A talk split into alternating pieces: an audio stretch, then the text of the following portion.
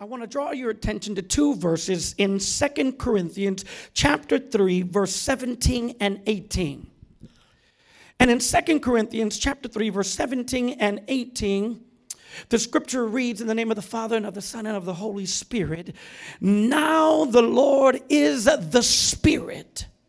And where the Spirit of the Lord is, there is freedom. And we all who with unveiled faces contemplate the Lord's glory. Somebody say, unveiled faces. Are being transformed into his image with ever increasing glory, or I like how the King James says it, from glory to glory. Anybody know anything about going from glory to glory? Come on, somebody. Anybody want to go from glory to glory?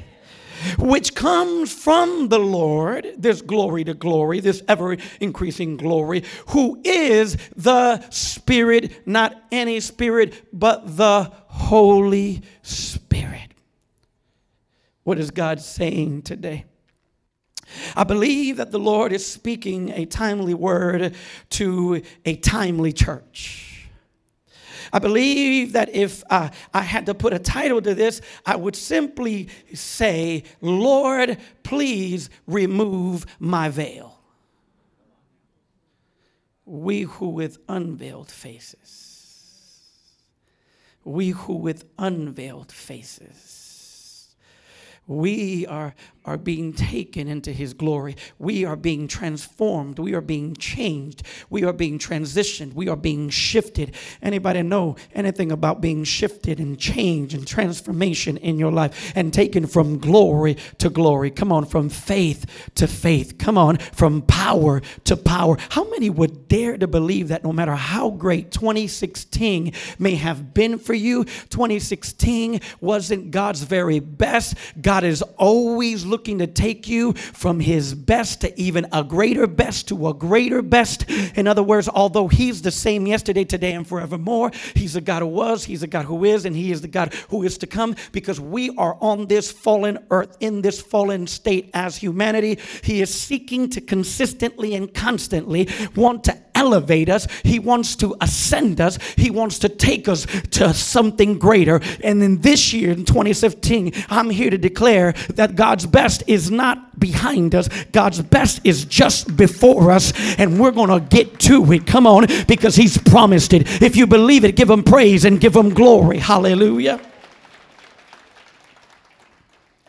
But we're going to need to have a veil removed. Somebody that would dare to believe God's word, just say, Lord, please remove my veil.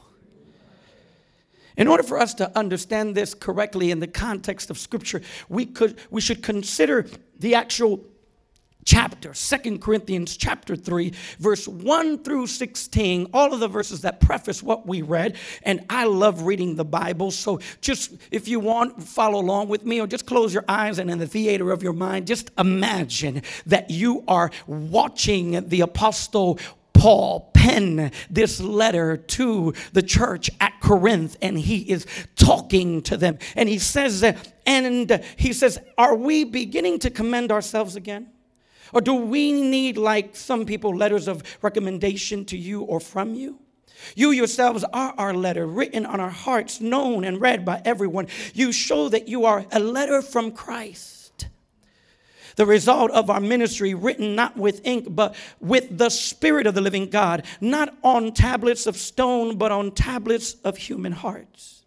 Such confidence we have through Christ before God. Not that we are competent in ourselves to claim anything for ourselves, but our competence comes from God. He has made us competent as ministers of a new covenant, not of the letter, but of the Spirit.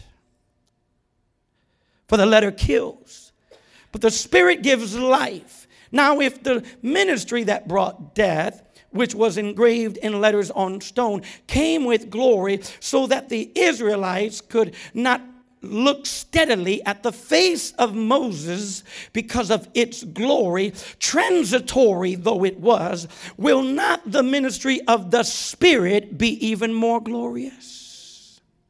If the ministry that brought condemnation was glorious, how much more glorious is the ministry that brings righteousness?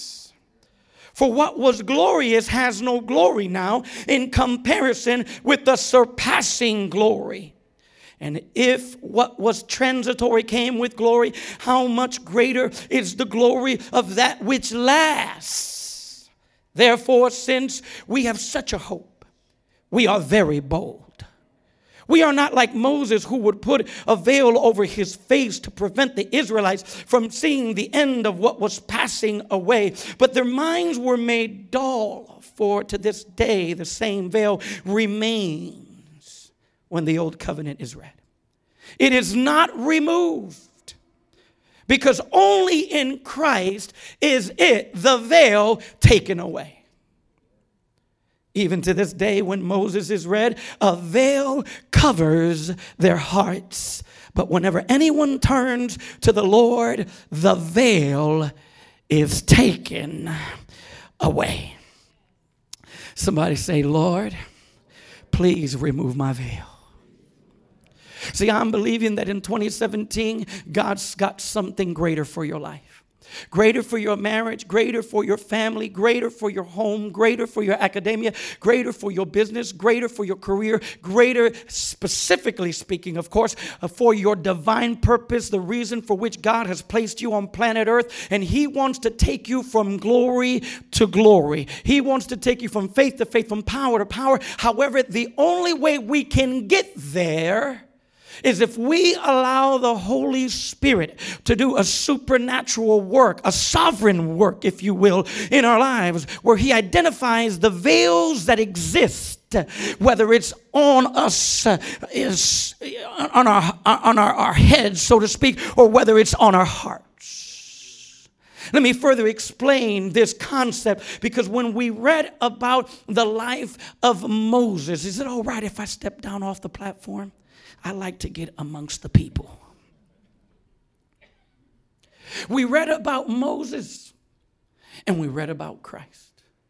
And we thank God for Moses because God was the sovereign instrument that God chose to bring the law through. And we're not going to take more time than is needed, but we know Old Testament history and specifically the story of Moses that Moses was a man of God. And Moses would at times go to the mountain. In fact, Mount Horeb is where it all started in terms of him having an encounter with the angel of the Lord via the burning bush. God began to speak to him there. God began to give him an assignment. God began to give him purpose and reason and resolve and results to aim for. And Moses came down from that mountain, of course, with his brothers because Moses had some insecurities about himself and his capacity to lead and so forth. But long story short, God used Moses to deliver the people of Israel. And how many are thankful for the Moseses in life that helped lead you out of the stuff you were in? Moses, then, as he was leading them out of Israel, as he was moving in the desert towards the promised land, which was that goal, unfortunately, he never made it there. That's a different message for a different time. But one of the key things we notice about Moses' life is that Moses, from time to time, he would go and get away to be with God. And many times he literally ascended. He would literally would go to a higher height. He went to a mountain. He went into the tent of meeting and he would meet with God. And the Bible says in Exodus chapter 33 that he spoke to God as a friend, as one speaking face to face. And when you come out of that encounter with God and he come down, especially the first time when he brought the first set of the tablets, the people of Israel said, Moses, cover your face. There's something different about you, Moses. It's not even human. It's not something that's earthly. The divine has gotten all over you. The presence of God has come on you, and your face is radiating. And the people that should have said, We want some of that, says, We'll have none of that. We need you to cover your stuff up. Come on, somebody. How many know that sometimes when you're going after God and you're pressing in and you're going to higher heights and you're getting deep with Him, you come out of that time, you could just sense it's more than electrifying, it's more than anything on this earth. The divine is on you. And as you walk and as you move, come on, as you have your being, people can tell. Come on, it's not the, the, the clothes you have on, it's not the jewelry you're wearing, it's not the fragrance, come on, you're and it's just something different about you. Why? Because it's the glory of God radiating out of your life. How many know something about that? What's interesting is that when he comes out, instead of saying, Oh no, this is the new me, he says, Okay, I'll cover it up. And he covers it up. What's worse is that he gets so involved with doing instead of being more involved in being. That he spends less time in the secret place, less time in intimacy, less time in being face to face with the Lord. And then he realizes, he checks. Ah, I don't know what kind of mirrors they had back then. Maybe he just looked at the water. I no idea. But but he realizes, uh-oh, the glory is fading. The evidence of my intimacy is fading. Uh oh. So, what I need to do is I need to do what they say in the hood I got to fake it till I make it. I'm going to go ahead and cover my face this time, not because they're afraid of seeing the glory, but because I'm afraid of them seeing I no longer got the glory. Let me slow it down for a moment. He says, I, it's no longer the way it used to be. And God is trying to tell him, listen, you don't have to fake it till you make it. You can make it so you don't have to fake it. He says, we're going to have to get rid of that veil. And fast forward from the Old Testament into the New Testament, God saw that there was a glory with the law. There was a glory with that time and that season, that place and that person. But he realizes, for reasons that we don't have time to get into, that there needed to be something greater. There needed to be something more. There needed to be something higher, further, and more profound. And so, therefore, yes, the law came through Moses, but John 1 tells us that grace and truth came through Christ. Come on, somebody. And Jesus comes on the scene, and Jesus is bringing something greater. Jesus is bringing something better. Jesus is bringing his very best. And it's in Jesus that we receive grace and truth not because he sought to abolish the law, but because he fulfilled the law. He was the only one who could, so that when we come into his kingdom, so that when we, come on, come into his uh, sovereignty, his rule, and his reign, when we come into his body, come on, when we enter into his embassy, come on, somebody, when we enter into his glorious city of the company of believers, now God says, Uh, you see that veil on your face? It's time for it to come off. You see that veil on your heart? It's time for it to come off. You thought you had glory back then, it was a limited glory. You better get ready. You're going to a glory you've never known before, you're going into a dimension you've never lived in before. It's not that God is trying to contradict what He said, it's that God is fulfilling what He said. He's taking you from glory to glory. And it's not coming through Moses, it's not coming through a man, a ministry, or a movement. It's coming through the Messiah Jesus, who was at the right hand of the Father. And the Father said, We got to do something about planet Earth.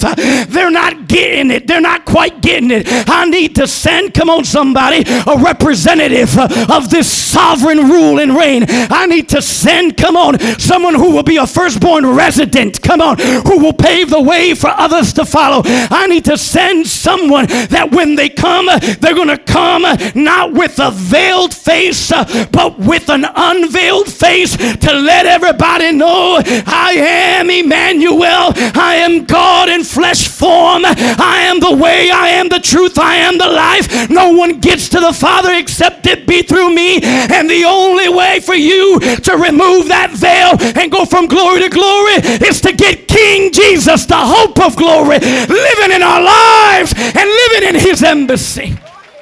Hallelujah.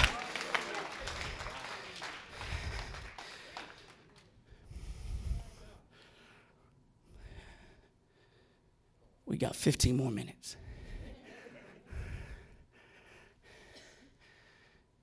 When I think about this, it reminds me of something. If I could, can I be vulnerable with you guys? It reminds me of something that happened in May of 2006. As my wife Mildred and I and our children were pastoring in Oak Cliff. And we chose, we won't buy a house in Oak Cliff. Could have bought a house in any other city. We said, no, we're going to, we're going to live in the city of the people we're reaching. And I recall in my home, I was in a time of pursuing his presence. And I was praying and I was worshiping. It's going after God. I was praying in the Holy Ghost. Anybody know anything about that? Hallelujah. Amen. The Bible says, Be not drunk with wine, which leads to debauchery, but be ye filled with the Holy Spirit. Come on. And he says, So then you can speak to one another with psalms, hymns, and spiritual songs. Was them spiritual songs go beyond my English? They go beyond my Spanish. Come on, somebody. They go into the heavenlies. And there I was, just singing. I wasn't just praying in the Spirit, I was singing in the Spirit. And I was singing in the Spirit. And as I was singing in the Spirit, something that had never happened in my life took place that at first mention I didn't understand. Anybody ever heard the inner whisper of God in your life? It's not an audible voice, but we know it's a prompting. Sometimes it might even sound like our own voice or a voice we're familiar with. And it, it speaks to us, and, and, and, and, and it's just in our inner being. And there I was, going after Jesus. And the voice said, Ask me to remove your veil. Can I be honest with you? I wish that I could rightfully discern God's voice in that moment. But you know what? I didn't. In fact, I just about said, I rebuke you, devil. Get behind me, Satan. How many know sometimes we don't know as much as we know, think we know? And I kept on, kept on seeking the Lord, kept on.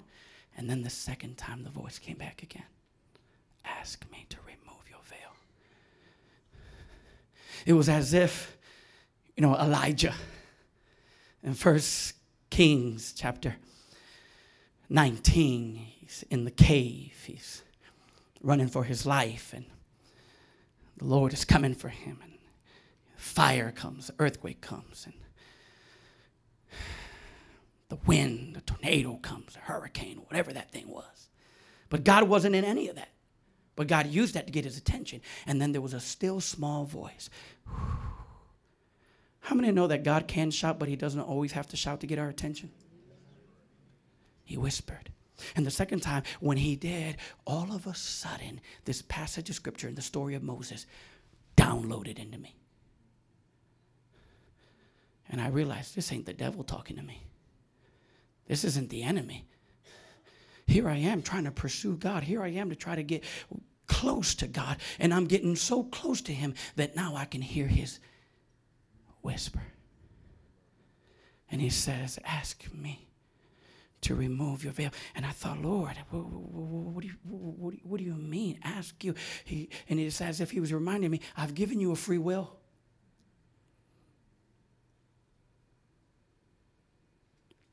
I'm sovereign. I have all the authority, but I still give you a choice. Do you want something greater? And I and I thought in that moment, and, and I gotta be honest, can I be more vulnerable with you?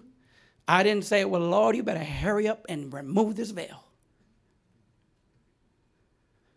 In fact, I, I just started pondering this thought that the Lord would ask me to tell him or to ask him to remove my veil. And, and I took that to the office that day and I spoke to our children's pastor about it. And I said, You know, this strangest thing happened to me this morning as I was with the Lord in a time of, of, of just pursuing him and my children's pastor. And, you know, how many know that God speaks out of the mouth of babes? And, you know, God speaks out of the mouth of children's pastors my children pastor looked at me and said, with enthusiasm, So, Pastor, have you asked the Lord to remove your veil? How many know that for the ego of a senior pastor of a congregation, that don't feel good? Like, Pastor, you need to ask the Lord to remove your veil. I was like, boy, step back. I'm just keeping it real. And in that moment, I told him, you know, I haven't yet, but I will. He left the office, and I began to ask the Lord, Lord, remove my veil. Remove my veil. Three days go by. It's Saturday night into Sunday morning, and I have a dream. And in my dream, I walk into a church facility and I walk into an atmosphere very similar to the one we are enjoying here, charged with the presence of God that you just know that you know there's something surreal about this presence. God is here. And in the dream, I realized I got to be the preacher of the service. So I'm getting all excited. And they're ushering me to the front. And as I'm walking to the front, all of a sudden I'm realizing it is unusually bright in this church. I mean, it was like they put all the lights up and then some. And there was those fluorescent lights, is what I was thinking. So then the same voice that told me, asked me to remove your veil, spoke to me. Now I recognize the voice. And in my dream it says, look up.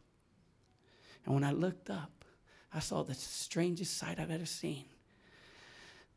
I thought I saw a ceiling that was made of com- just completely of glass. A glass ceiling that allowed the sunlight to shine through and be its light. And I thought, that's pretty cool. No wonder it's so bright in here. The sunlight is shining through, and there's nothing standing in the way to impede its light. There's just glass. I woke up. I said, Lord, that was a pretty cool dream. What are you saying with that? And if he was, you know, he was like, hey, dum dum. There was no glass ceiling that was open heavens. I said, What do you mean? He said, You asked me to remove your veil. I said, what, what do you mean by that? You asked me to remove your veil. And when you asked me to remove your veil, I began to remove everything that was limiting you. I began to remove everything that was an impedance or an obstacle over your life. I began to remove anything and everything that at times you would have looked at and said, Ooh, that's nice. Ooh, that's cute. Ooh, that's pretty. And now you got to actually gaze into the heavens. And the light that was coming through was not just the sunlight, S U N. You got to see the sun's light, S O N apostrophe S.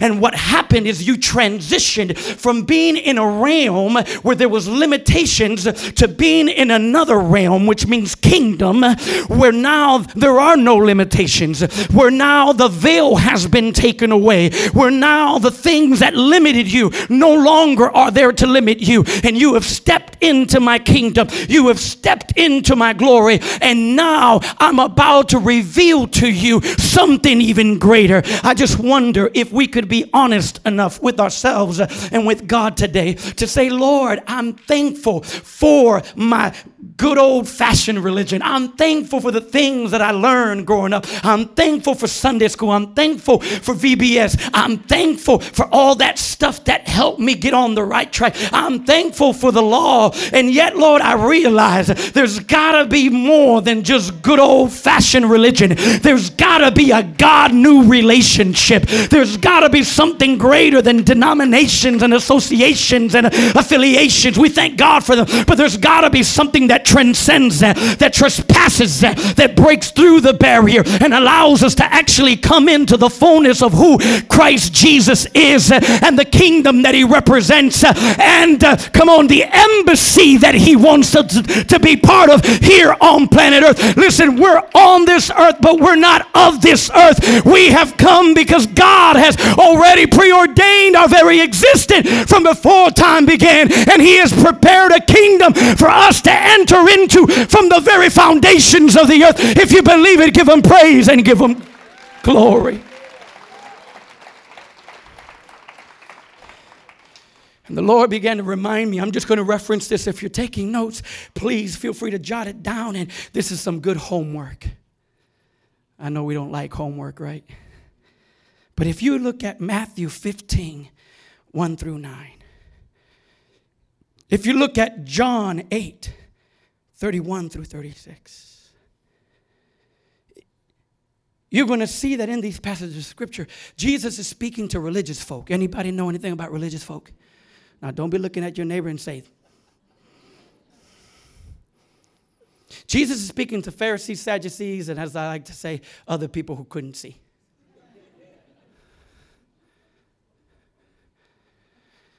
They listen, listen, they had a knowledge of God, but they did not know God.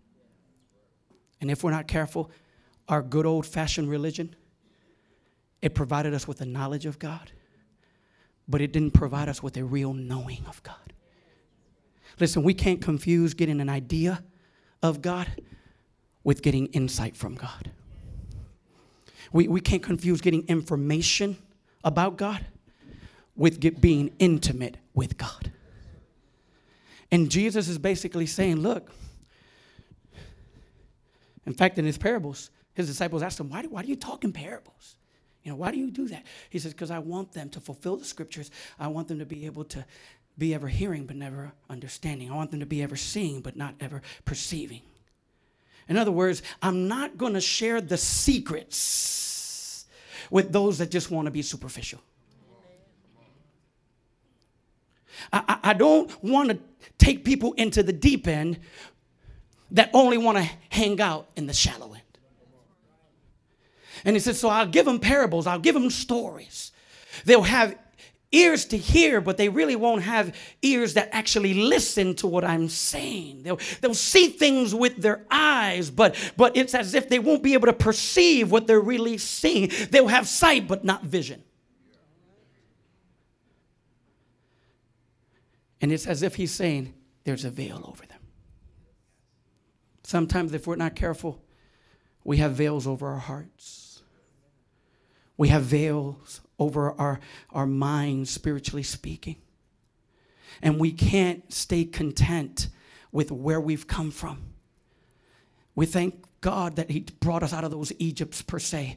But God has something greater than even the desert we're walking through. God has something greater. It's the promised land that He has promised you. And He wants to take you there. But the only way Moses ever got into the promised land, do you remember reading in Scripture when Moses actually got into the promised land? Because if you read the Old Testament, you won't find it.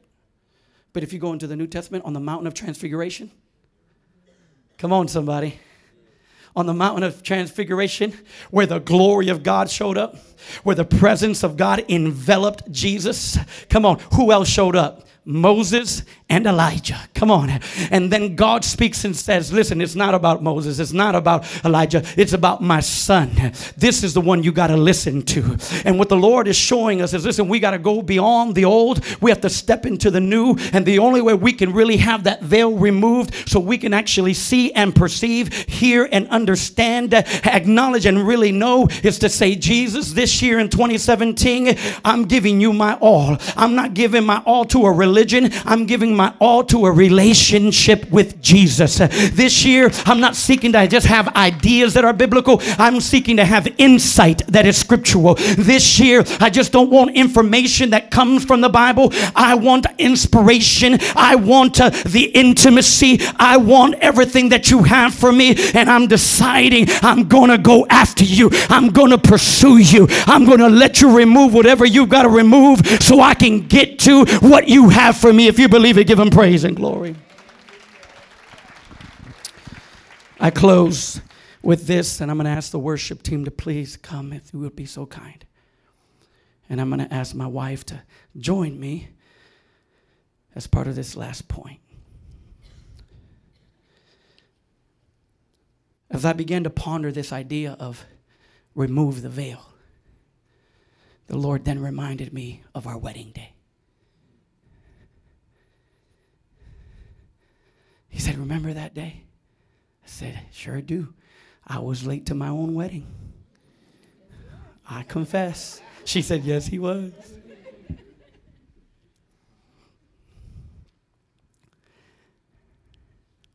And on that day, when I was at the altar with the officiating minister and my father who was translating the ceremony, it was a bilingual wedding. There came a moment when I finally showed up and got into place. That this glorious bride who was waiting on her groom, Jesus help me, the doors opened. The wedding march began to play. And she began to be escorted by her father. I knew it was my wife, but I couldn't quite see her face. Because there was something that was covering her face. It was translucent enough and, to some extent transparent enough for her to be able to see in front of her and others to barely make out her face before them. When she came, when she came to the altar, escorted by her father, and there I was, and here he was, he did something. He lifted the veil. He kissed her forehead. I saw her face. Show me your glory. But then he did this and he covered her again. He represented her background, he represented her upbringing, he represented the rules and the laws, he represented the training, he represented the preparation. But he brought her to a place where he says, My work's done. It's time for you to transition. It's time for you to shift. It's time for you to step in and step up. Come on, somebody. Because where she was living, it was just a bedroom. Come on, somebody. But now she was going to have her own place. Or should I say her own palace? Hallelujah. Not what was about to happen. She was no longer going to bear the name of Garcia, a great name as it is. Hallelujah. But she was about to receive the last name of De Jesus, which means of Jesus. Thank you. Jesus. Glory be to God. Hallelujah she was about to, to, not only come out to come in, she was not only about to step into a new identity, but you know, here in Texas, although we got married in New York, I'm not sure what the laws are like in New York, but I know what they are in Texas. All of a sudden, once we got hooked up, thank you, Jesus, 50% of whatever I had became hers. Amen. Hallelujah. And now she got access, come on, somebody, into things that she never had. Now she got ownership of stuff she never had to pay for, of stuff she never had to work for, things that didn't come through law and legalism, that only came through grace and a truth that he whom the Son sets free is free indeed. Come on, somebody. And all of a sudden, please begin to play, because if not, I'll keep on preaching.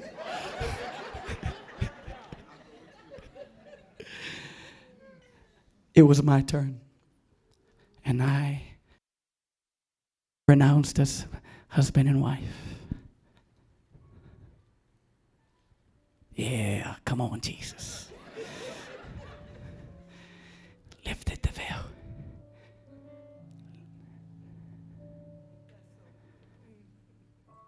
And don't worry, I'm not going to kiss her on the lips because this is PG right here. I kissed her. She moved into a new realm. She moved in to a new dominion. She moved into a new kingdom. And the Bible tells us, please stay right here.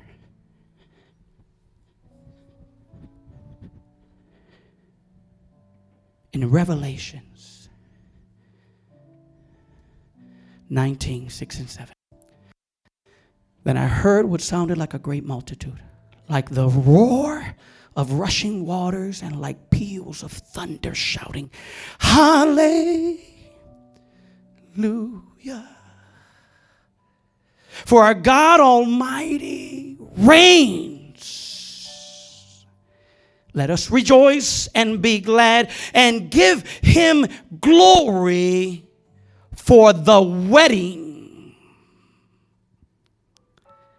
For the wedding of the Lamb has come, and his bride has made herself ready.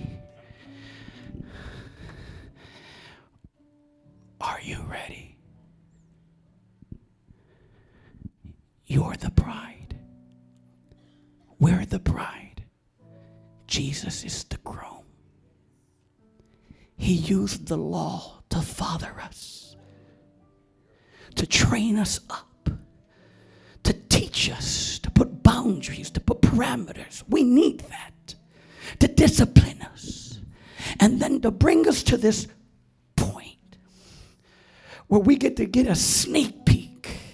Because I wasn't the only one looking at her. When that veil went up, she looked at me. Come on, somebody. And now Jesus is waiting for us. We, as the bride, Heavenly Father lifts up the veil, puts it down. But Jesus says, okay, now it's my turn. He lifts up that veil, says, I'm going to kiss you with grace, I'm going to kiss you with truth, I'm going to embrace you with love and righteousness. I'm going to pick you up just like the groom does. And I'm going to take you over the threshold. Oh, come on, somebody. Somebody's about to pass a threshold today. Somebody's about to pass a threshold today. And I'm going to bring you in, he says, into my kingdom. This is not man's religion. This is the Messiah's rule and reign in your life. I'm going to be your God. I'm going to be your king. He says, I'm going to be your Lord. I'm going to be your everything. And your life will never be the same because you've asked me, Lord, please remove my veil. Would you please bow your heads?